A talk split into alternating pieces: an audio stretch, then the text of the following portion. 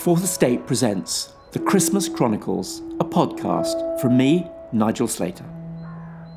In this series, you'll be joining me on a crisp walk through midwinter in its cold, glistening splendour, all the way up to Christmas Day. Along the path, there'll be recipes for some of your festive favourites and some new ideas too to excite your palate in the cold months. You'll be hearing some selected extracts from my audiobook, The Christmas Chronicles, notes, stories, and a hundred essential recipes for midwinter, as well as some new content that we've recorded here at my home in North London. In this episode, we'll talk about the art of choosing and decorating a perfectly cut Christmas tree, the lights, jewels and baubles that festoon the branches, and its importance as a symbol of the season. I'll also give you my recipe for a fine, fruity chutney to accompany you through the winter months and to brighten those stews, casseroles, and pies that sustain us in the cold. 10th of December, choosing the tree. Today, the tip of a fir tree waving over the top of the shutters carried past the house on broad shoulders. Its branches are tied tightly to its trunk with netting, and there is a sound of an excited child or two in tow. I feel they're a little premature, but in truth, I can't wait to join in. Forget making mincemeat and baking the cake. It is only when the tree is finally up, shimmering with lights, that it is officially Christmas. The space outside the greengrocer's, the scene of Charles Green's 1854 balloon ascent was once the entrance to a notorious music hall, complete with high wire acts, masked balls, and pantomime. The hall was closed in 1871 due to bawdy behaviour and prostitutes working in the bushes. Nowadays it's far less fun, but it is where each December the local greengrocer sets up a little forest of Christmas trees, and one of the several places I go rummaging for the perfect tree. Believe me when I say I've always wanted to join in the last minute search for the spindliest little runt, the lonesome tree that no one else wants, and give it a home. I never do. Instead, I embark on a steely, determined hunt for the most symmetrical specimen, complete with evenly spaced branches, the right coloured needles, the most monumentally thick trunk. Not to mention its need to be deeply aromatic freshly cut, and generally in fine fettle. It takes two of us to carry the thing into the house, and an extra pair of hands to get it standing straight in its stand. The tree is important. In many ways, it is the pivotal point of the festivities, the heart of the Christmas home, the place where the presents are tucked. It scents and lights the room, and is the focus of much seasonal merriment. And it is, of course, what you are going to stand around and sing carols on Christmas Eve. The tree is the modern day answer to the fire we used to dance around in more pagan times. One of my favourite bits of the season is seeing other people's trees on social media. I always look forward to Kirstie Allsopp retweeting photographs of her followers' trees on Twitter, a delightful spreading of Christmas joy and a reminder of how social media can be used in a positive way. I'm grateful too to those who generously leave their blinds and shutters open for others to spot their tree, an act of sharing rather than showing off. I've had people at my door twice this week asking if they can take my order for a tree, which they will deliver directly to the house. Some even offer to put it up, for which we should all be grateful. The delivery service is brilliant for the time short and for those unable to haul a heavy tree home. The downside is that you miss the opportunity of choosing one for yourself. I know choosing a tree sounds as easy as buying a chicken, but in the past I have made life difficult for myself by not thinking ahead. Here are a few pointers that a first time tree hunter may find useful. Think of it as your gift, a thank you to the house. Measure your ceiling height before you set off it is surprisingly difficult to gauge whether your tree will fit your room once you're out in the open. Those scratches on my ceiling? Well, that's how they got there. Allow an extra 15 to 20 centimetres or so for the tree stand, and don't forget to include the height of your angel, fairy, or star. Clear a space in the room where the tree will live before you go. It will make life much easier. Ideally, somewhere where the branches won't be constantly knocked every time someone walks past. Avoid the risk of your tree drying out, or even catching a light, by siting it away from radiators and fires. Obvious, I know, but I once had a neighbour who gutted his drawing room through a thoughtlessly placed tree. Measure your tree stand. You'll probably have to trim the trunk anyway, but you don't want one whose trunk is way too wide for the stand. Ideally, it should have a reservoir for water. Wear gloves. Some species of trees are surprisingly prickly. Take a friend, if only to help you turn over the umpteenth candidate for inspection and to share the weight on the trek home. The nearer it gets to Christmas Day, the more likely the sellers are to be busy and not have the time to help you get it into the car. A straight trunk is essential. A wonky tree is the very devil to put up, and its lopsidedness will bug you all Christmas. Look out for official signs and tree tags from a recognised tree association and avoid those roadside pop up merchants. The tree may have been illegally cut. Yes, it goes on at the dead of night. Elderly, or just a bit crap. Look for one that has been freshly cut, with no sign of drying to the needles. Shiny, perky needles are an encouraging sign. Shake the tree firmly. There will inevitably be some falling needles, but more than a few is not a good omen.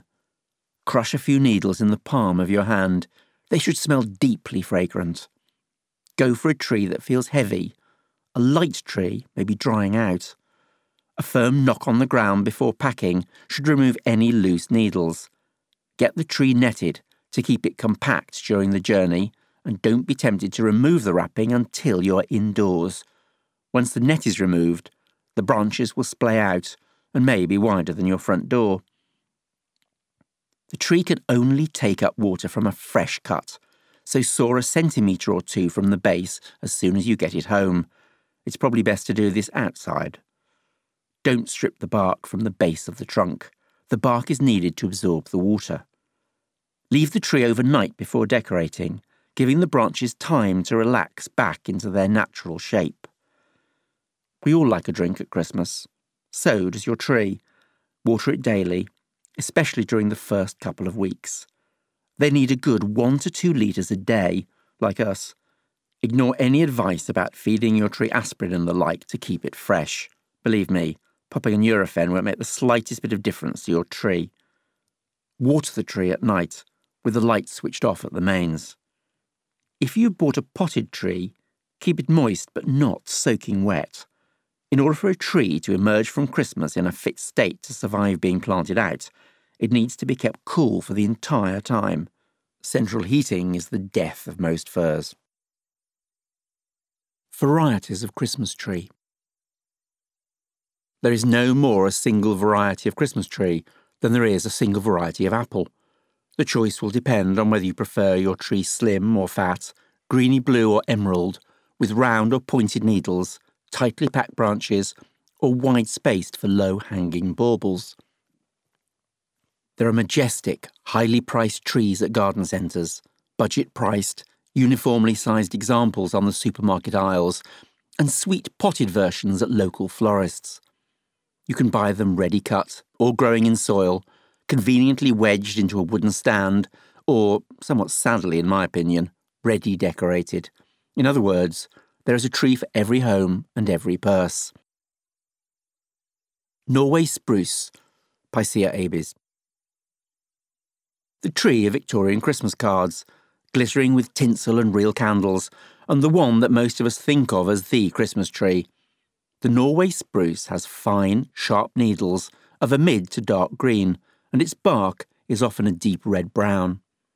If it comes with cones, which is unlikely, they will hang down like long, elegant baubles. One of the most aromatic of trees, it was the one chosen by Prince Albert for Victoria in 1841, thus introducing the German habit of decorating a tree at Christmas. The upward pointing branches are particularly good for hanging decorations and displaying tinsel. It dislikes overheating and is the ideal variety for those who like to put up a tree outside, simply decorated with white lights, and who can remember to water it? Rather prickly, it is sadly a needle dropper, with a short lifespan once cut. It can look rather sad and moth eaten by Twelfth Night. The Norway spruce is the one Norway gives us each year, mainly as a thank you for our help during the Second World War. It is the splendid tree that lights up Trafalgar Square, a focus for carol singers. I take slight issue with those responsible for decorating it. The lights used are often too big. If you want an old fashioned Christmas, have a cool room or outdoor space, and a water retaining tree stand, then this is the one for you. Your vacuum cleaner will be horrified, though. Nordmann fir, Abies nordmanniana. Introduced into Britain in the mid 19th century, the Nordmann is named after Finnish zoologist Alexander von Nordmann, a professor of botany at Odessa. He also has a butterfly named after him, a ghostly white, black, and grey one with deep amber spots. I've chosen a Nordmann for this house for quite a few years now, appreciating its symmetry and highly aromatic scent. Originally from Russia, the Nordmann is one of Denmark's most popular trees, wide and generously bushy, although, being a slow grower, is understandably on the expensive side. Barely a needle drops from mine while he's indoors, even though I often forget to water it.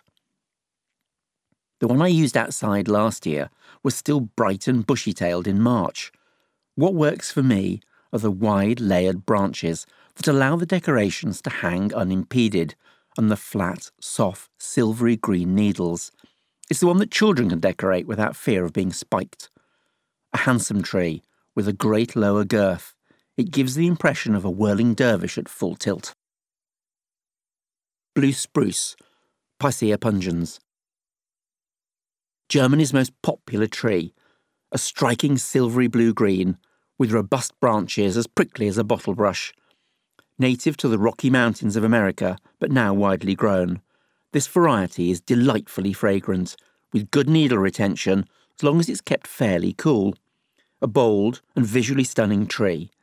Many of the branches end in several short, stubby fingers, giving plenty of hanging space for your treasures. Fraser fir, Abies fraseri.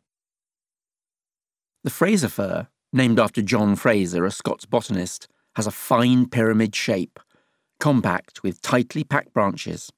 Having a narrower base than the Nordmann, it suits a limited space. This is America's most favoured tree and is traditionally the one in the White House. The Fraser is a highly scented variety with a delicate citrus note. The non drop glossy needles have a green blue sheen to them with a silvery underneath. This one often has a bit of a lean to the growing tip, which might make your fairy feel a bit pissed, but adds a certain charm. A slow growing, gorgeous tree, it is a good one to buy pot grown for planting outside once its moment in the candlelight is over. Scots pine, Pinus sylvestris. A fragrant, soft needled tree with a blue green colour.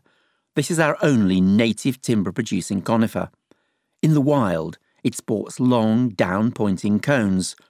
Handsome, even stately, when left to grow, this is a lovely tree to have in your house at Christmas, though not as easy to find as you might expect. Serbian spruce, Picea omorika. Central Europe's favourite tree, tall and slim with down hanging, medium length cones. Native to eastern Bosnia and Herzegovina, it sports particularly long and delicate branches, perfectly suited to simple, elegant decorations. Sometimes called Ormora, it has a sweet fragrance, though its needle retention is not the best. Noble fir, Abies procera. Introduced to Britain in the 1830s, this can grow to a great height in the forests of Oregon and Washington, non drop, aromatic, softly spiked leaves of a gorgeous bluey green. This variety has a long taproot, so is unlikely to be found pot grown. The lodgepole pine, Pinus contorta. A faintly spiced orange meets pine scent and its superb ability to keep its needles are reasons enough to choose this variety. Its name, by the way, comes from its strong, straight trunk, capable of holding up teepees and lodges. The minor downside is its slightly open, unconventional shape and vivid green colour. I must mention the existence of the British Christmas Tree Association and its 320 members. Each tree will carry a log kite mark, an assurance that the tree has been grown and sold to the highest standards. They have a contest for Grower of the Year. Some companies within the association work with charitable trusts such as Tree Aid, which helps with planting trees in Africa. Spotting someone carrying a Christmas tree is rather like watching a person with a bag of crisps. I need one immediately. This year, as usual, I asked my friend Katie, who does so much work in my garden, to help. She can spot a sound, freshly cut tree from 20 feet away. I end up with a beauty, a handsome, symmetrical tree, a Nordmann, that looks and smells everything I could have hoped for. We drag it into the house, manoeuvring it through the obstacle course of the hall and its fireplace, and manage to fit it into its pot, for once, without any damage to the walls. I've given up with tree stands. They work perfectly well for most trees, but I've had difficulty in the past finding one strong enough to hold a large tree securely. Instead, I use a leak proof tin for water inside an enormous terracotta pot full of rocks, which I then cover with hessian. The tree is lowered into the tin, then the rocks are wedged in around it. You need three people one to hold the tree upright, another to stand a few feet away, checking that the trunk is perpendicular, and a third to wedge in the rocks around the base.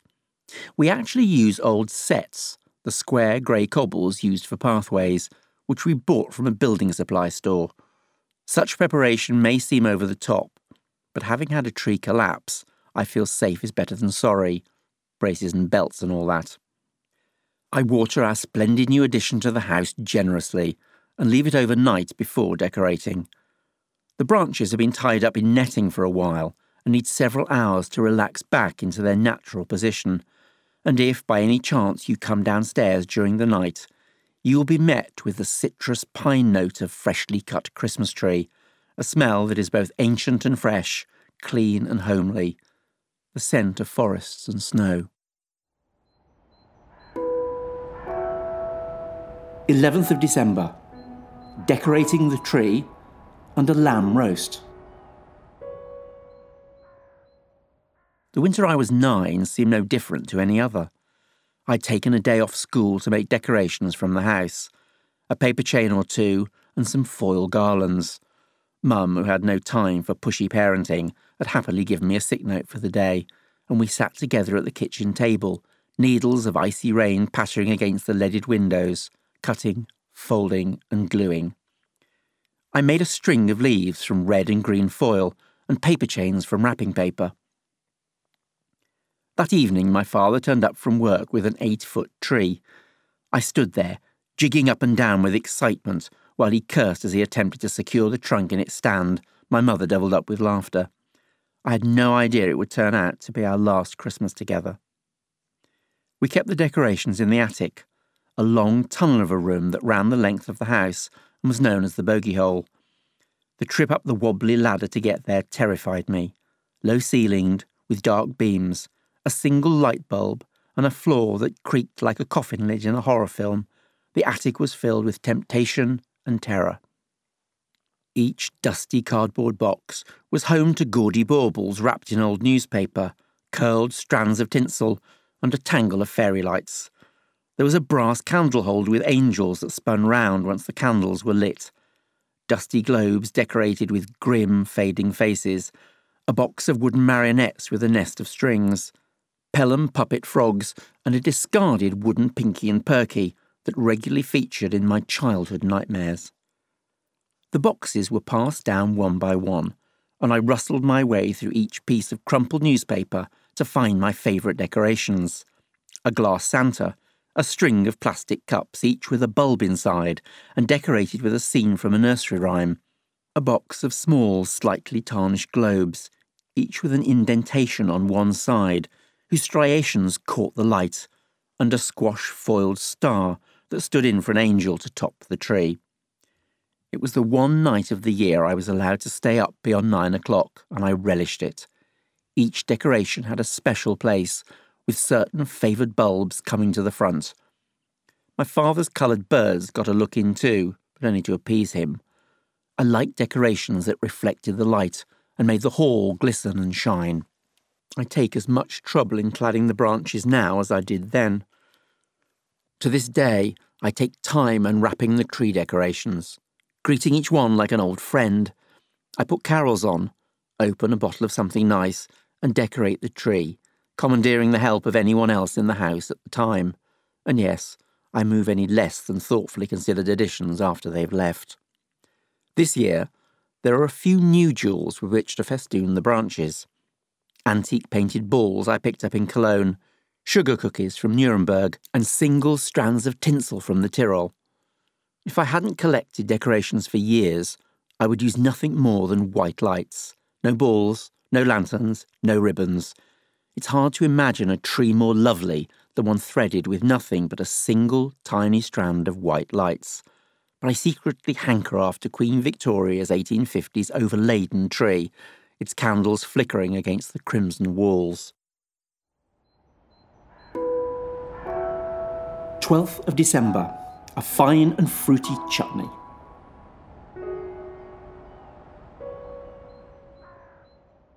Chutney, the ever useful sour sweet splodge for sharpening up slices of cold roast lamb or a wedge of pork pie, is one of those recipes that changes over time. What appears a little acidic as it simmers in the pot will often as not calm down after a few weeks in a jar on the shelf. Even a week trapped in a glass storage jar allows the fruit, vinegar, spices, and aromatics a chance to mellow. Sour, sweet, and spicy become one harmonious mixture rather than opposites fighting for supremacy. Best make it now then. Some form of vinegar based pickle is a fine thing to have to hand in the winter. It can balance the slightly soporific character of casseroles, pies, and stews.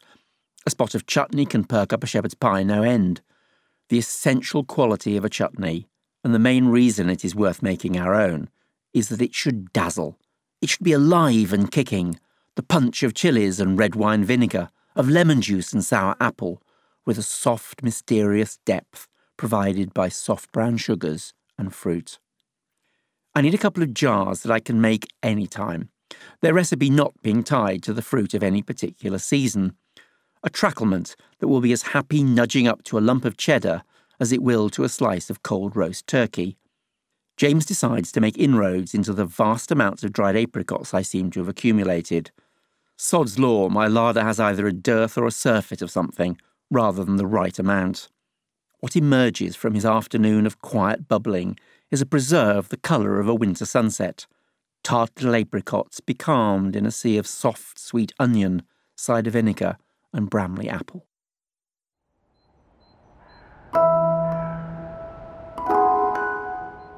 And now a recipe apricot and tomato chutney. This makes two large jars a red onion, a yellow onion, olive oil 4 tablespoons, dried apricots 450 grams, root ginger 25 grams, that's a thumb sized lump, a lemon, golden caster sugar 200 grams, cider vinegar 250 millilitres, Bramley or other sharp apples 2, yellow or orange cherry tomatoes 200 grams, and a pomegranate. Peel the onions then halve and cut each half into quarters. Separate the layers of onion. Warm the olive oil in a deep, heavy based pan. Add the onions and let them cook for 10 to 15 minutes or until soft and translucent. Cut the dried apricots in half and add to the onions. Then peel and finely grate in the ginger and the lemon zest. Stir in the caster sugar. Then, as the mixture starts to bubble, introduce the cider vinegar. Partially cover with a lid and leave over a low heat.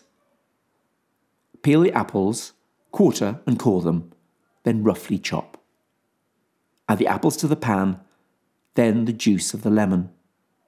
Once the apples have started to collapse, halve the cherry tomatoes and stir them in. Add salt, and if you wish, some coarsely ground black pepper. Then bottle and seal. You should get a couple of decent jars out of it. You could easily eat this the next day, but it will keep, depending on the trouble you go to seal it, sterilised jars please, for a good few weeks in a cool place. Sometimes I crack a pomegranate and add its ruby seeds to the chutney at the table. Note to self wrapping paper, sticky tape.